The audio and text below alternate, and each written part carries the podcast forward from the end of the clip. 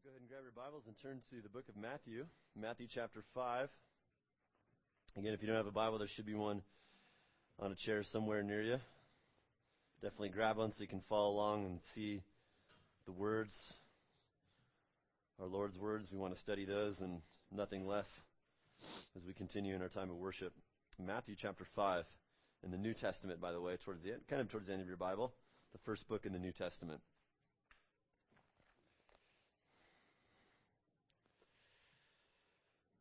Matthew 5, we'll be looking at uh, part two of our study of verses 21 to 26 this evening. Well, grudges, conflict, bantering. It's been said, and I don't never seen any statistics on this, but it probably won't surprise you. Maybe some of you have heard this. It's been said that if you want to find conflict, the two places in the United States foremost in which you would find conflict are number one, Capitol Hill, and number two, churches.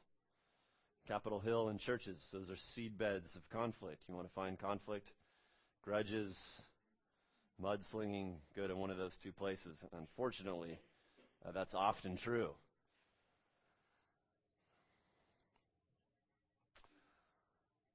Our Lord, though, has something to say about that, at least as it pertains to the church, as, as it pertains to people who profess His name, um, that it ought not be so. That ought not be that way. Matter of fact, He'll have even stronger words to say. In effect, it's, it's, it's, um, that the existence of conflict is inevitable on the one hand, of course, because we live in a world in between Genesis 3 and Revelation 20, in a fallen world. But the doing nothing about it, as far as his people is concerned, are concerned, that that, that is, is unacceptable. And so our Lord loves us, and he has very helpful words that pertain to that and other things. In this passage in Matthew 5, verse 21 to 26, in the Sermon on the Mount this evening, uh, I'm going to read.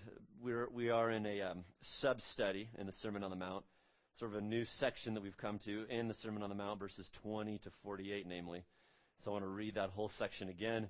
I'll give a little review and background, and then we'll kind of uh, get into uh, what our Lord has to say about grudges and so on. Follow along as I read verse 20 then, Matthew chapter 5. Our Lord says this For I say to you, that unless your righteousness surpasses that of the scribes and Pharisees, you will not enter the kingdom of heaven.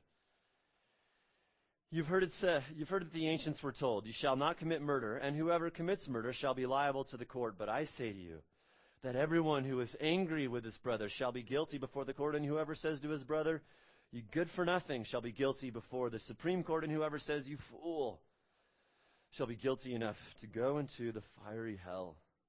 Therefore, if you are presenting your offering at the altar, and there remember that your brother has something against you, leave your offering there before the altar and go.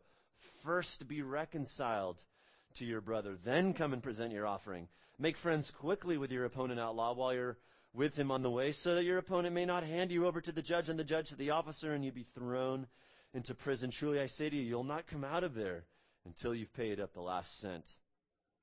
You've heard that it was said, You shall not commit adultery, but I say to you, that everyone who looks at a woman with lust for her has already committed adultery with her in his heart. If your right eye makes you stumble, tear it out and throw it from you, for it's better for you to lose one of the parts of your body than for your whole body to be thrown into hell. If your right hand makes you stumble, cut it off and throw it from you. For it's better for you to lose one of the parts of your body than for your whole body to go into hell. It was said, Whoever sends his wife away, let him give her, give her a certificate of divorce. But I say to you that everyone who divorces his wife except for the reasons of inchastity makes her commit adultery, and whoever marries a divorced woman commits adultery. Again, you've heard that the ancients were told, You shall not make false vows, but shall fulfill your vows to the Lord. But I say to you, make no oath at all, either by heaven, for it's the throne of God, or by the earth, for it's the footstool of his feet, or by Jerusalem, for it's the city of the great king. Nor shall you make an oath by your head, for you cannot make one hair white or black. But let your statement be yes, yes, or no, no. Anything beyond these is of evil. You've heard that it was said, an eye for an eye and a tooth for a tooth, but I say to you, do not resist an evil person. But whoever slaps you on your right cheek, turn the other to him also. If anyone wants to sue you and take your shirt, let him have your coat also. Whoever forces you to go one mile, go with him two. Give to him who asks of you, and do not turn away from him who wants to borrow from you. You've heard that it was said, You shall love your neighbor and hate your enemy. But I say to you, Love your enemies and pray for those who persecute you, so that you may be sons of your Father who is in heaven. For he causes the sun to rise on the evil and the good, and sends rain on the righteous and the unrighteous. For if you love those who love you, what reward do you have? Do not even the tax collectors do the same? If you greet only your brothers, what more are you doing than others? Do not even the Gentiles do the same? Therefore, you are to be perfect as your heavenly Father is perfect. Well, a few minutes of review here. Some of us weren't with us last week. We're in, of course, the Sermon on the Mount. It's one sermon, entire sermon from Matthew 5 to the end of 7 that Jesus is preaching very frequently as he travels throughout Galilee, uh, correcting many misunderstandings on uh, what God considers a quote, good person, what it takes to go to heaven if you're going to get there by your own works, and so on. God's standards of righteousness and these kind of things. Uh, the Beatitudes, verse 3 to 12, that was sort of the introduction to the sermon, moving on to the salt and light statements, and then the statements about Jesus for fulfilling the law, verses 17 through 20. Now we get to this section called the antitheses. Antitheses, these statements where Jesus says, where you, he says, You've heard it said, but I say to you, and he's sort of correcting. He gives six examples. And he, of course, concludes it with that powerful statement in verse 48. Now, we're going to, because there's a very common theme in verses 20 to 48, uh, as we did last week, I'm going to briefly, a little quicker this week, give you a, just sort of a bird's eye view of the forest here before we dive into the trees to understand the framework here. It's very important to understand um, sort of the general idea of what's going on here uh, as we navigate through these, these six antitheses, these six example statements. You've heard it said, but I say to you. Uh, first thing, as we saw last week, Christ is holding himself up as the authority on issues of moral standards that are absolute for humanity. He holds himself up as really the, the interpreter, the end all say on these matters. He's saying, well, you've heard what it said, and states some moral principle from the Old Testament or uh, the rabbis and so on. He says, But I say to you. And in the Greek, there's an emphasis each time on I. I myself, I alone is the idea. I am God, in other words, is what he's saying. It's a very strong statement of, uh, of, of really deity in that sense. Number one. Number two, though Christ states some verse from the Old Testament and then says, But I say, he's not correcting the Old Testament, he's clarifying it uh, he is clarifying erroneous rabbinical teaching that was very common at the time. Uh, recall we talked about last week that the common language in, in, the, in this day was Aramaic. Aramaic was sort of um, like the English of the ancient East world. It was the language of commerce and business and so on. A lot of the Jews, Hebrew had kind of gone out of style, as it were. Rabbis knew it because of the scriptures, and so they're very dependent upon the rabbinical interpretations of the Bible, the Word of God, Many of those were erroneous, as we've been talking about, as we see here, as Jesus says, But I say to you. So Christ, as he quotes usually an Old Testament verse and some popular rabbinical saying, everyone, everyone would say, as Christ says, You've heard it said, they would all say, Oh, yeah. Yeah, I've heard that said. I hear that in synagogue every week from Rabbi so and so, scribe, Pharisee so and so. And then, but I say to you, it's sort of like, oh, rabbis aren't going to like that. A lot of correction happening. Clarification of the Old Testament, number two. Third, you see in these six examples here that are illustrations of God's moral will for us, God is concerned uh, for every part of our life. Every part of our life. And that, to many of us, perhaps is no surprise. To the Jews, many of the Jews in this day who sat in synagogues, it was surprising. Because often a lot of the moral teachings they're hearing are where you, where you can go, how far you can walk, what you can carry on a certain Sabbath, what you can do on a particular um, Old Testament holiday, and so on, just sort of very outward externals. That was about it. And so for Christ to sort of not even talk about Sabbaths and Old Testament holidays here, it's, it's sort of shocking as he's boiling down the essence of God's moral will and spirituality. He's talking about just every part of our life. He's not talking about a few days, places, and holidays, but motivation, intention, your thought life. Every place, every person, everywhere, all the time. Number three. Fourth, to take that a little farther, relationships. God's talking, Christ is talking about relationships here. It's just interesting what he says and doesn't say. I mean, all six of these examples, you know, murder, anger, adultery, lust, divorce, making promises, speaking the truth, retaliation, and so on, they all have to do with human relationships. A, level of a level of life, if you will, that we all experience. One of my professors in seminary, Dr. Stuart Scott, used to say, he used to say, men, spirituality is other people. And I, I love that. It is so profound. It's so basic. But so much of the New Testament is about, you know, one another's dealing with relationships. And this is where Christ is showing, illustrating that God's will is moral perfection on the level of relationships. And along those lines, these are things, um, these examples are those in which we experience a lot of struggle in our lives, a lot of frustration. Every one of these examples here, all of us, Jew in the first century, Gentile in the 21st, can say, oh, yeah, I've done that. I've sinned in this way. I've experienced struggle and suffering in that particular area or whatever. And Christ is grabbing the mundanity of life, just where we all live. We're very ordinary people, live their very ordinary lives, and holds that up and shows what moral perfection is on the one hand, and on the other, showing, hey, this is where I'm going to help you. This is my moral will for God's people and where I'm going to give you strength to just live your life where you live it 99% of the time. Mundanity, relationships. Fourth. Fifth, it's a call to unachievable perfect holiness. That's uh, very clear as you read this, even the first example. Well, if you, if you are ever angry in your heart, Christ says even one time that's enough to send a person to hell forever. Uh, this is a call to unachievable perfect holiness by our own strength, by our own doing.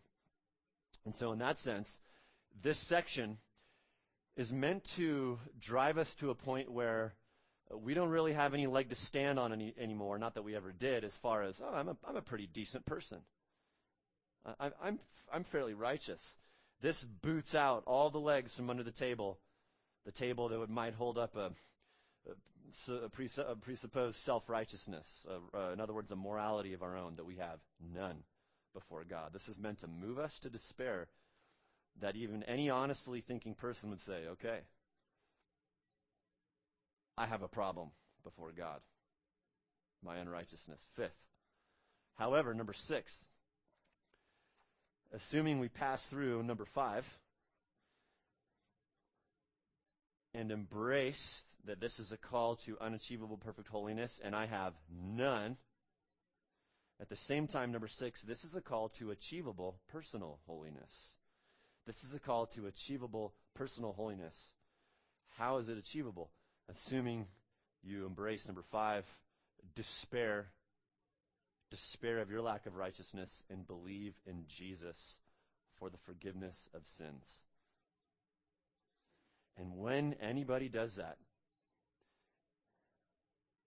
and they become a believer, they become a Christian, God gives us a spirit and begins to change us. And in effect, this becomes the everyday ethic for the people of God here and beyond. It's a call to achievable personal holiness then. This is, these um, illustrations are not for elite Christians, but every Christian. Neither are they prescriptions on how to get to heaven, they're descriptions of what life is to be like for those people already going there by faith in Christ. Achievable personal holiness. So, still looking at the bird's eye view here of the forest of the antitheses. Again, we boiled, we boiled it all down to two things. Verse 20 to 48, what's going on here? On the one hand, Jesus is showing that God's will, God's moral will, is totally unachievable. You'll never, you'll never live this out on your own strength. And in that sense, we're condemned before God But on the other hand, he's saying, this is God's achievable moral will for those of you who have despaired of your lack of righteousness and embrace Christ for forgiveness of sin. That's the two big things that's happening here. Now, I want to show you quickly, as we looked at last week, just an outline of, of all four, all six, excuse me, of these antitheses. And all six of these examples, here's sort of an outline of what is happening. Each time Christ uh, really states the unbiblical standard of righteousness taught by the scribes and Pharisees. Well, you've heard it said, you know, just you shall not commit murder. And he really is quoting a, a very just an external form of righteousness that the Pharisees were teaching. And then number two, he says it's that's actually below God's standard. The Pharisees are not achieving God's standard. It's below.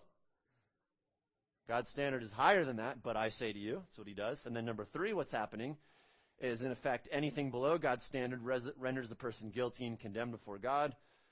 Christ really uh, unapologetically is illustrating that there is a deep guilt, deep guilt on all humanity here. I mean, each one of these is just, I mean, we're just exposed and nailed to the wall, if we're thinking honestly. And then, fourth, of course, that we would believe on Christ, and he gives further explanation and practical instruction of what God's standards looks like, showing that he desires believers to really live this out by his grace. Leave your offering at the altar and go be reconciled. In others, in others, there's examples of what this looks like and so on. Overview. So then, backing up still, main idea of the Sermon on the Mount, which really states what's going on here in verse 20 to 48. Though humanity has no ability to get to heaven by our own doing, I mean, we see that in these verses, don't we? Summarized, you must be perfect by faith in Christ, through salvation by faith in Christ, we're consequently empowered or transformed to live this ethical standard, an ethical standard characteristic of heaven, of kingdom citizens. By the grace of God, we really can do this, but only by the grace of God. And then narrowing in on verses 21 to 26, our study last week and tonight is this in light of our inability to meet God's moral standard for what constitutes murder, anger in your heart, we must cling to Christ by faith, again, because we have no ability to stand before God uh, acceptable. So we cling to Christ by faith, both to eliminate our condemnation by God and enable our obedience to God. That's what's happening in here. So then, five truths surrounding salvation are in these uh, verses here 21 to 26. Five truths surrounding salvation. This outline, um, the, the, the thesis again, it's going to be very repetitive through this study. Christ is again, he's just kind of taking us for a walk uh, through the hallway of to see what God means by you have to be perfect as God. So the outline in that sense is going to be real similar. Number one, we saw this that we tend to fabricate moral standards suited for our success. We tend to fabricate moral standards that are suited for our success. This is what you see happening each time when Christ is saying, Look, you've, you've heard it said. And then he corrects it. He's giving a, a fabricated example of righteousness that was common from the rabbis and the Pharisees. One that was below God's standard, and then he corrects it. So we tend to fabricate these for our own righteousness, frankly, to appear something that we're not. And Christ in his love wants to expose that so that we would come and receive an acceptable righteousness before God, which is a righteousness not by our works, by obedience to the law, but by faith in Him. And so, number two, we saw that God's moral standards are suited to Himself. When Christ says, But I say to you, He's correcting what it means to be a good person before God, or correcting God's moral standards. I say to you that these are suited to, to God, to His holiness. We mustn't alter them or change them. Third, in effect, then, everyone we see, everyone is guilty of falling short of God's standard. I mean, that, that just becomes really clear. Right? So, th- I mean, this sermon that Christ is preaching, especially this part, is very effective evangelism in that sense. As far as evangelism, sharing, um, getting to the good news of Christ crucified for our sins, that you must be saved. Christ, notice, isn't urging people to pray a prayer, sign a card, walk an aisle, invite Jesus into their heart. He's, he's setting it up to see how badly and how much we really need Him by showing our guilt before God and before the law. I mean, Christ is, you know, you're guilty over and over. You're guilty. You're guilty. Hell. I mean, it's evil and these kind of things. I mean, for things that are real, very acceptable in our society, lying and um, immoral thoughts, even these kind of things. We're guilty. And then number four, the good news is where Christ would want to bring us to is that through faith in Him, there's no condemnation. We love that truth, Romans 8 1. And this is where He wants to get us to. It is God's will that we would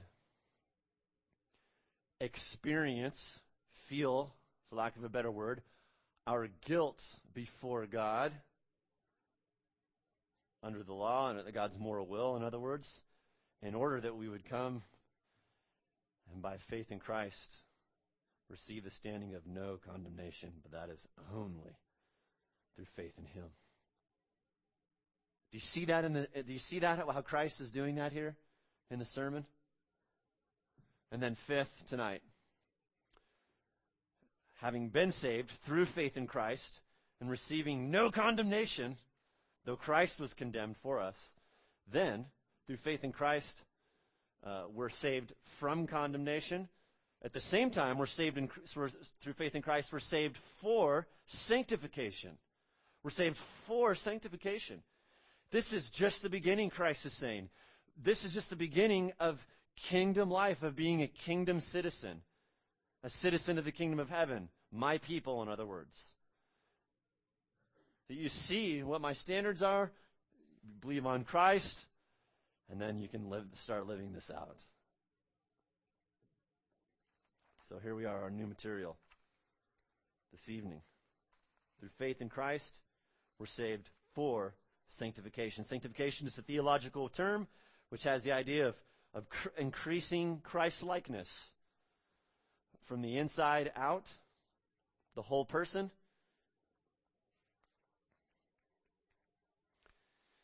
And he's giving many examples of what that looks like. And I want to make a few examples, uh, excuse me, a few observations of God's standards here. Um, this kingdom ethic that uh, I want to share from you for a very, a very good commentary by Charles Quarles on this section. Four quick observations as we look at that this is God's will for us as believers. First, this is they focus on the spirit of the law and not merely the letter. The Pharisees are only talking about committing murder, taking a physical life. Jesus says, no, no, no, no. You got to take it way farther back than that. The spirit of the law is the motivation, the heart intention behind murder, which is anger. You're guilty even on that. Number two, internal first, external second. God's, God's people are more concerned about moral purity of the heart than ritual purity of the hands. Number two. Number three, majors over the minors. These examples of God's moral will focus on majors over the minors. In other words, majors, things like humility, self denial, biblical love sexual purity, self control, truthfulness, majors over the minors. Where minors, Pharisees are focusing on minors like how far to walk on a Sabbath, you know, m- music, the, the, the, the color of the, of the wall, correct posture when praying, and so on. Third, fourth, these focus on God's character in God's commands. They focus on God's character in God's commands. That, that, Christ, when Christ takes shows that the moral fences are all the way back to your intentions, that says something uh, about the nature of God's moral will. That it comes out of godly character. It's not just a outward jumping over a, a, a sort of a moral bar. That this has to come from a divine character inside a person, which can only happen if you're saved, of course. Second Peter puts it this way that we have part, we're partakers of the divine nature, the new birth. So,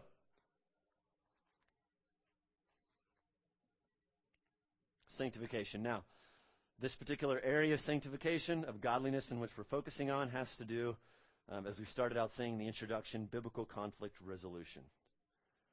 Biblical conflict resolution. This just, they were not expecting to hear this.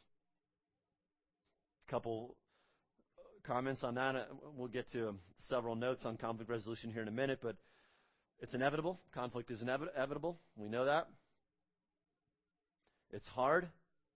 The presence of conflict doesn't automatically mean that something is bad necessarily. It could be conflict is sometimes necessary to bring about peace. And these things are difficult, these kind of situations. And, and this, is, we're just going to do a quick flyby here. This might raise more questions than it answers. That's okay. Um, if you haven't been through our biblical conflict resolution study in our GCs, even if you have, and you have more questions about different scenarios, please come talk to us, some of the gospel community leaders. We have lots of resources on that. Well, and under point five, then, on sanctification, just want to make five or so quick observations on conflict resolution for God's people. Very basic but profound stuff here that is just I mean, this is this is applicable for everyday life. The the place where you live life, though we try to escape it because of pride, we, we, we, we want to eject from the mundanity and think that think that we're better than that or whatever. But anyhow, number one is this very simple. It's a huge priority. Genuine Biblical peace is a huge priority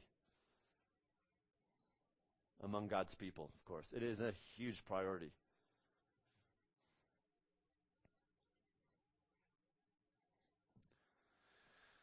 Let's look at the example Jesus gives here. Verse 23. Therefore, Matthew 5:23.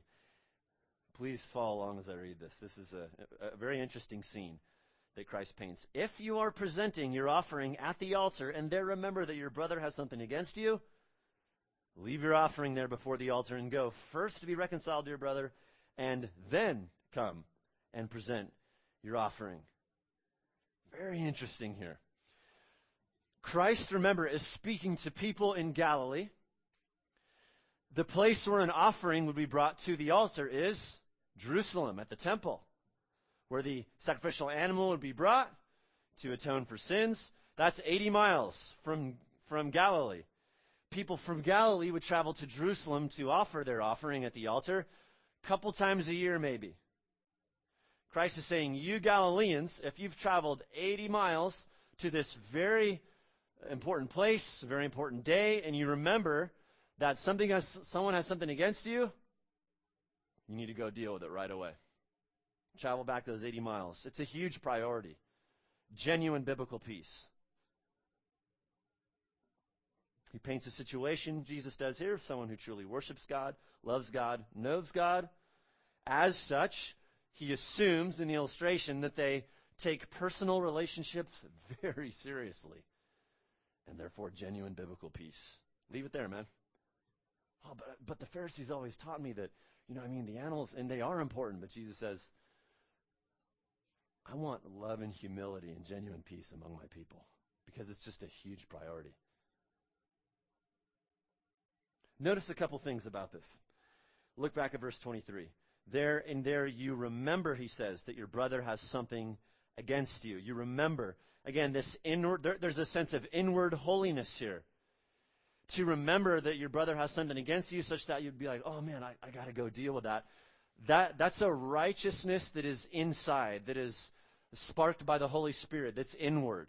A true godliness that can't be faked. So they have this righteous reaction to go. Now, leave, leave it at the altar, go. What's going on here? A couple things. First, what this does not mean. What Christ is not saying as far as a priority of biblical conflict resolution and peace. First, he's not saying you need to get everyone to like you. He's not saying you need to get everyone to like you. If Jesus was saying that, then Jesus was constantly in sin. A lot of people didn't like him. It's, it's, some, it's that actually notice some, someone has something against you. If our goal is ensuring that everyone likes us, then we're in idolatry. Uh, we worship ourselves. Um, that's that's self praise. that self congratulation. It's the pursuit of, of self celebration, really. You want everyone to celebrate you. And it's, it's, it's rank idolatry. That's not the goal here. It's to love others. Pursue genuine peace. Second, what Jesus is not teaching here is that we need to chase down everyone that's offended by us. Jesus is not saying you need to chase everyone down that's offended. Again, if he was saying that, then again, Jesus is in major sin. People are constantly offended at him. It might be that, but it isn't necessarily that. And just in the Beatitudes, a few verses earlier, Christ said in verse 10 to 10, 12, look, a lot of people are going to hate you and be angry at you because of me and because of righteousness. So be it. We don't want that, but it happens. Third, what Jesus is not teaching, he's not teaching that if you can't resolve every conflict, you're in sin. He's not teaching that. He is not saying that if you can't resolve every conflict, then you're in sin. The idea of the verse here is Romans 12:18, the parallel. We'll put it up here. If if possible, so far as it depends on you, be at peace with all men. Which it, it, that's an active thing. That's not just sitting there and oh, it's I can't. You know, Christ will give some he'll give some more principles here. If possible, as it depends on you. That's the idea here. Be at peace. Christ did everything possible, being perfect, to make peace with everyone, dying on the cross for one thing. Number two, being perfect, perfectly loving people for another. But often it wasn't possible because people loved their sin more than they loved Christ and God if possible. This is the underlying theme through this whole um, passage. Again, this implies that there's good reason for someone to have, uh, for, so, for someone to have something against us. How do we know that? Because Christ, notice back in verse 23, actually commands us, go, be reconciled. That implies that there is something in between, some sin, some offense, whatever, actually, biblically speaking, such that peace needs to be made be reconciled, the Greek word there means, means actively you go and do what it takes as much as you can to make biblical peace. Be reconciled. It's a huge priority, biblical peace. Now, underlying all this, as we kind of saw back in point four, the forgiveness of sins, it's, it's a huge priority, theologically speaking, because of the gospel. Again, this is for God's people. God's people have been the recipients of the greatest peacemaking act in the universe. That we are born en- as enemies of God. Humanity, that's, that's no secret in the Bible, we, we were born enemies of God, shaking our fist at God. That humanity is unwilling and unable to obey, therefore be at peace with God. We love our sin naturally. But God is motivated by his own love and his own compassion and his own mercy from eternity past to say, though they are my enemies, though they deserve my wrath, I, I will come down and at my own expense, the expense of my son, I will incur the wrath that should be inflicted justly or just be fair upon my enemies. And I'll send my son to absorb all that wrath so that my self declared willing enemies might be at peace with me. And I'll make peace with them so that they can have amnesty and mercy and forgiveness and can be made from enemies to my children, not by their doing, but by my doing, by the death of my son. The gospel is everything here. That's why peacemaking in the people of God is such a priority. Because they've been recipients of a great act of peacemaking.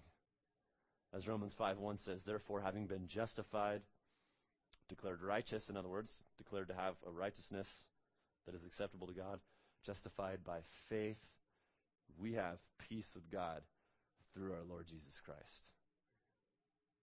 So that's the gospel.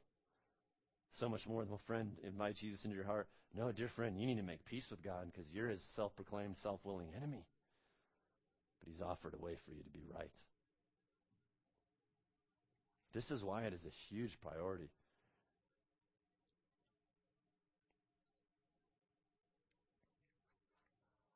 It's a tragedy then when, on the one hand, as God's people, we profess, we profess ourselves Christians. When you profess yourself to be, I am a Christian, you're declaring yourself to have been the recipient of the greatest peacemaking act in the universe. So it's a tragedy when we profess that on one hand, and on the other, when we fail to do everything insofar as it depends on us to be at peace with all people. Uh, that, that's just a huge, glaring um, act of hypocrisy. Huge. Unacceptable to the Lord. This is a huge priority. And, and it really could go both ways here. If I have something in my heart where I'm, you know, I can't, I'm not overlooking an offense with someone. I'm taking into account a wrong suffered, 1 Corinthians 13. I'm, I'm clinging to something against someone, or I know someone has something against me, and I just kind of sit around and just kind of simmer in that. Oh, it's a great sin. Oh, this is a great sin for those who would profess to be a Christian. What a, a tragedy it is. Brothers and sisters, those of you who know Christ, that cannot be. It might be acceptable in you know, in Christendom at large, but this cannot be. It is not acceptable with the Lord of Christendom. It, is ha- it has to be resolved insofar as it depends on us, or we are rank hypocrites and in sin. Oh, yeah, water under the bridge. Time will heal. Those are pagan ideas. Time doesn't heal. Forgiveness and reconciliation does by the gospel. That's how it works. Now, taking this a bit further, huge priority. It's a huge priority for believers. And, and, and I, well, let me say this. The two biggest areas in which this is a huge priority are number one, the local church. Number one, the local church. And number two, marriage. Number one, the local church. Number two, marriage. First, the local church. Because. Because the local church it is to be, the New Testament hints and indicates, not hints, straight up shows it in so many ways, that the local church is to be the showcase of the world to the glory of God and the greatness of Christ. That the local church is to be the sanctuary uh, of heaven on earth. It's to be an outpost of heaven on earth and a refuge.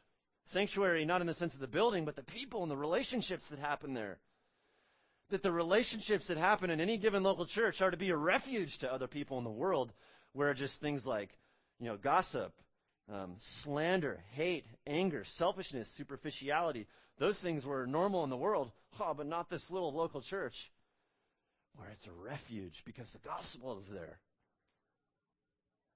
And it's embraced and lived out.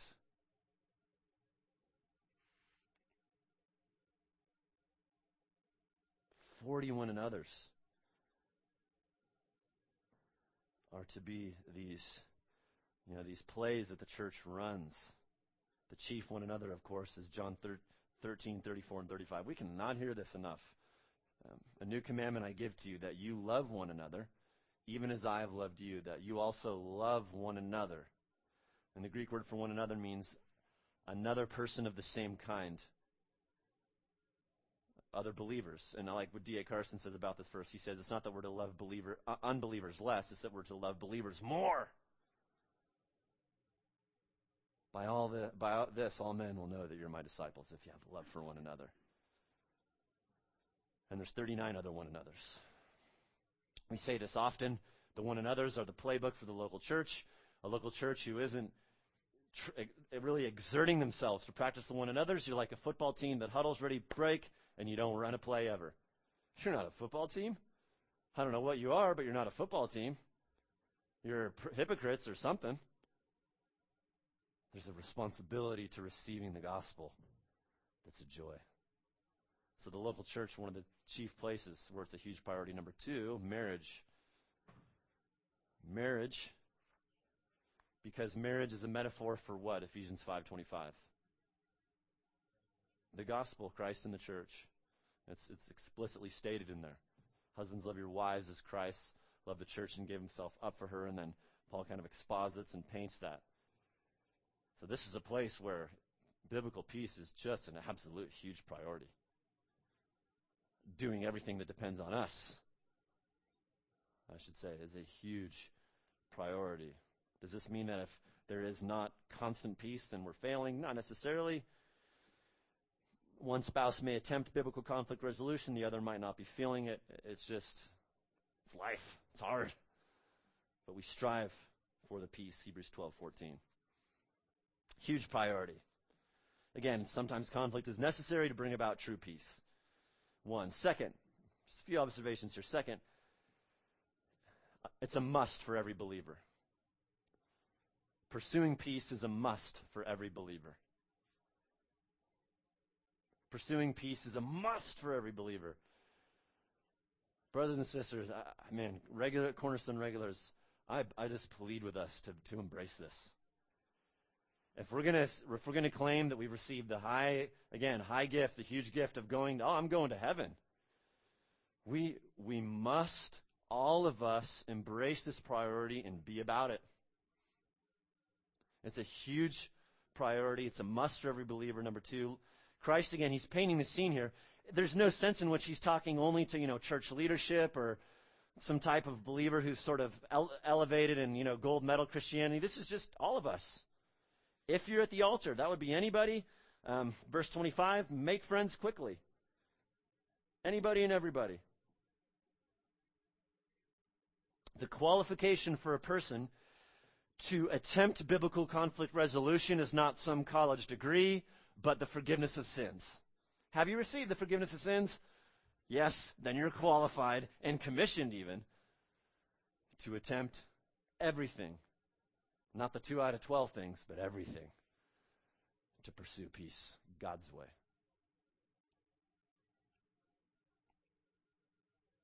Leave your offering at the altar. Go, be reconciled. And again, even when you are faithful at this, it, it, it's this isn't an end-all promise that it's always going to result in perfect peace. It's not going to. I mean, just look at the life of Christ. Look at Paul. I mean, Christ does things perfectly. Things often just get ugly. But again, this is the priority in the body of Christ so of every believer. This assumes people who are indwelt by the Holy Spirit, who loves the Word of God and wants it to be applied.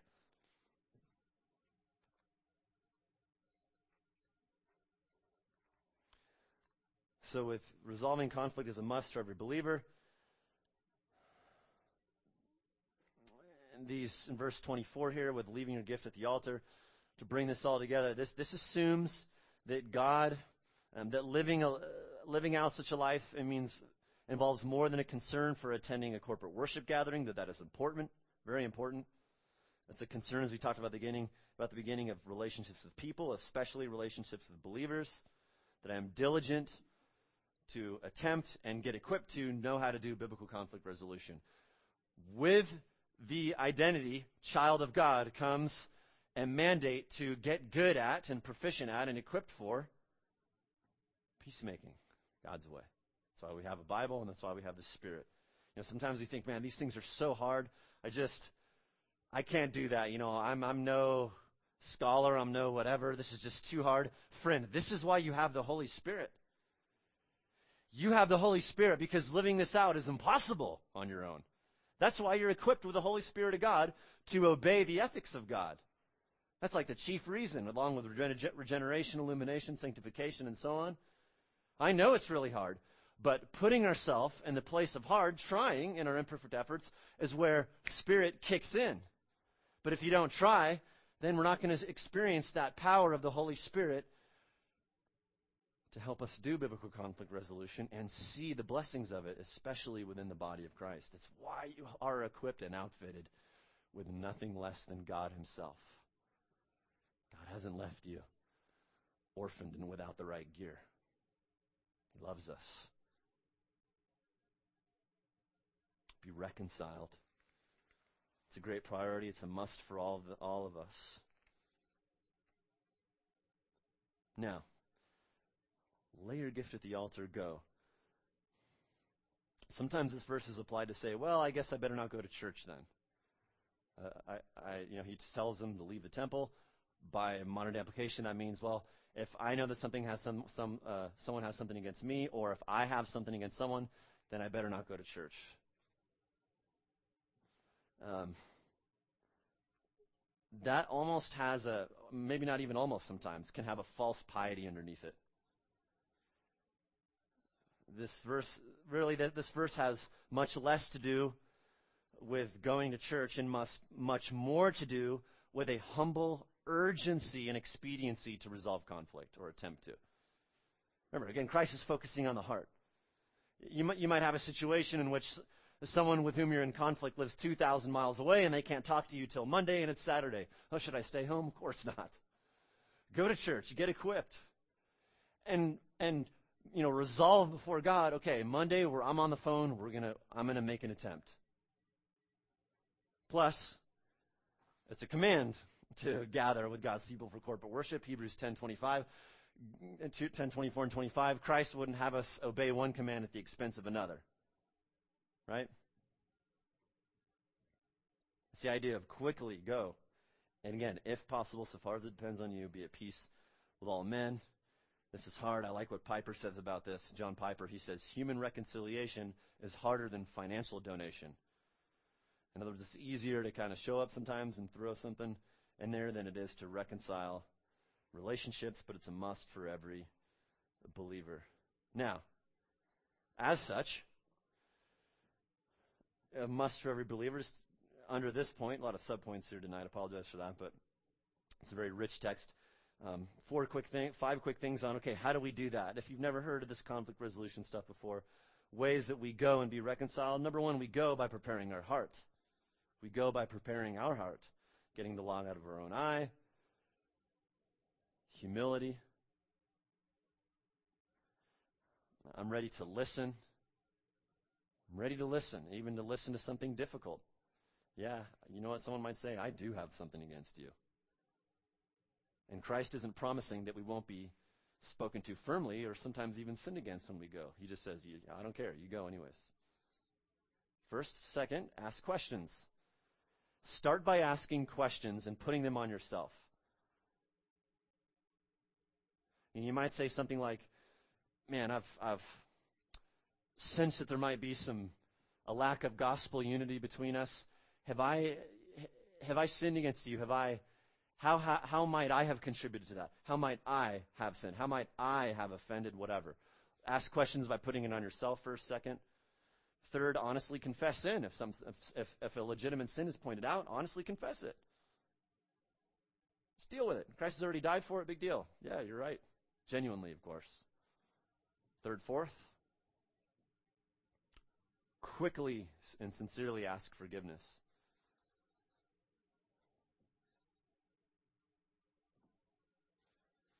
And then fifth, reaffirm the relationship. Fifth, reaffirm the relationship. You might, I mean, we, you might find yourself, if you've been like me sometimes, having to do this like a couple times a day, all the time. But that's okay. We get to go to heaven. Right? Though this is very hard and humbling, we get to go to heaven. And so we can do this by the power of the Spirit. You know, ask, hey, are we unified again? Are we at peace? Is there actual peace here? If the person says yes, believe the best and move on. And don't dwell on it anymore. It's a must for every believer. Third, very quickly, just humility. We kind of talked a lot about this. Third principle of conflict resolution, it just requires lots and lots of humility. Jesus in this passage is assuming a true humility in the worshiper. That's why the person, first of all, well, that's why they're first genuinely worshiping God in the, you know, to begin with. But second, why they would remember, have that inward response. Oh, oh my goodness. There's some lack of unity with my brother or my sister. That's, that's a manifestation of humility. And then going is a manifestation of humility because that's hard and we often don't want to and we're prideful. And then doing all that stuff we just talked about. It just takes humility. He's, he's saying this basically you need to be b- really bothered by two things. Number one, a lack of hu- a lack of biblical unity with your brothers and sisters. Like we need to be bothered by that. You know, insofar as we've contributed to that, even if we haven't. And second, we need to be really bothered by our own sin. By our own sin. That as I go, I am more bothered by my own sin than that of another. That's just to be a normal attitude of a believer. That, oh, my sins are way more irritating to me than others.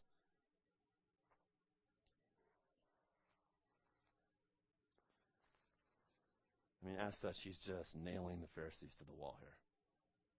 Right? Humility. Fourth, obedience over comfort. Fourth mark of biblical conflict resolution obedience over comfort. Obedience over comfort.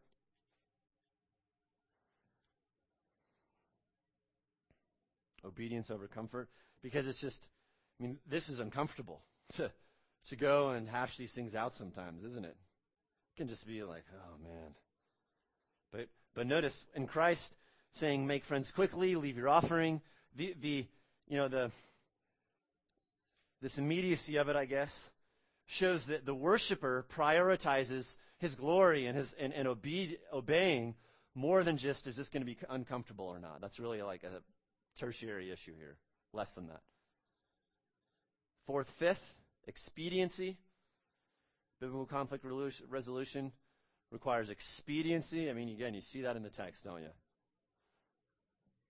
I mean, in mid, laying the lamb there. Such a sacred, important act that this was in temple worship in Old Testament times. In mid laying it there, oh no, leave it, go. That's expedient. Christ, it's interesting, for the Old Testament here and worshiper, Christ picks the most sacred situation and the most sacred moment of that situation and says, right in that moment, go quickly. He couldn't pick a more a situation in those times for those hearers in which you would not expect interruption, even a command to be interrupted. Expediency.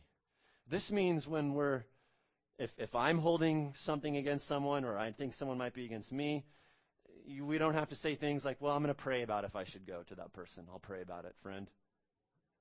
You know, you don't have to pray about it that that can often be a cloak, a cover up for I don't really want to, so I'm going to appear pious anyways.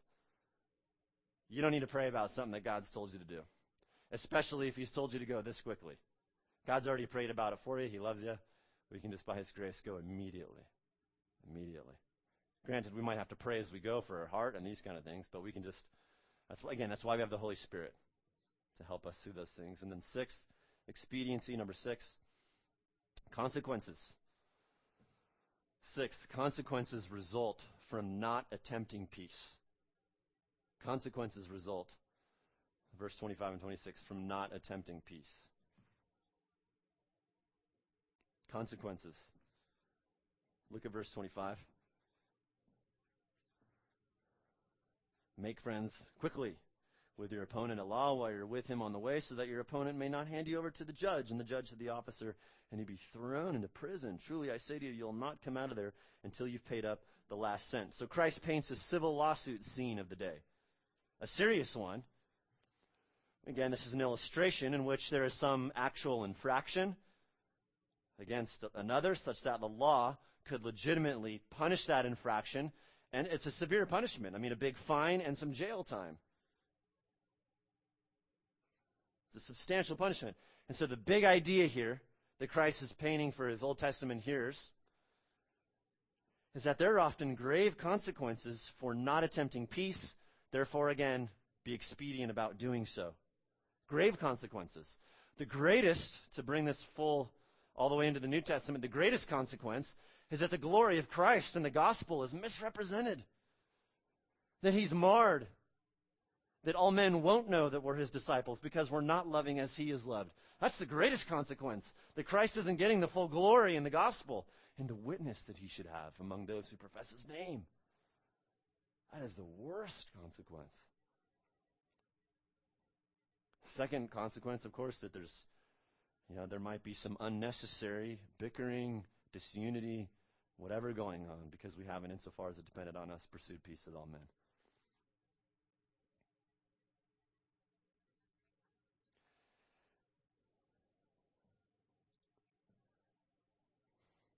To wrap it up, Christ is saying, as far as this kingdom ethic here for God's people, we are in great error, like Pharisee level error. If we think that we can proceed on with our life as if it's pleasing to God, yet have not done what depends on us to pursue peace, whether we have something against someone or we sense that others might for again for an actual biblical infraction that we've committed. We're in great error.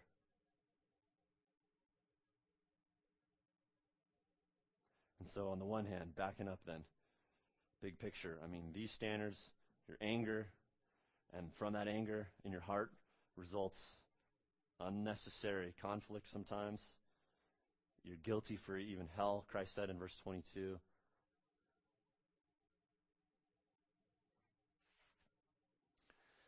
Those are standards, I mean, that's just unachievable, perfect holiness, that we're totally guilty. But there is forgiveness from God by believing on Christ who died for our sins. And I, I pray that you would do that tonight if you don't know Him. It's free gift by faith. And then as you do, and on the other hand, this is real life stuff that the God of glory would have those of us who know Him embrace so that all men might know that we're his disciples. Let's pray.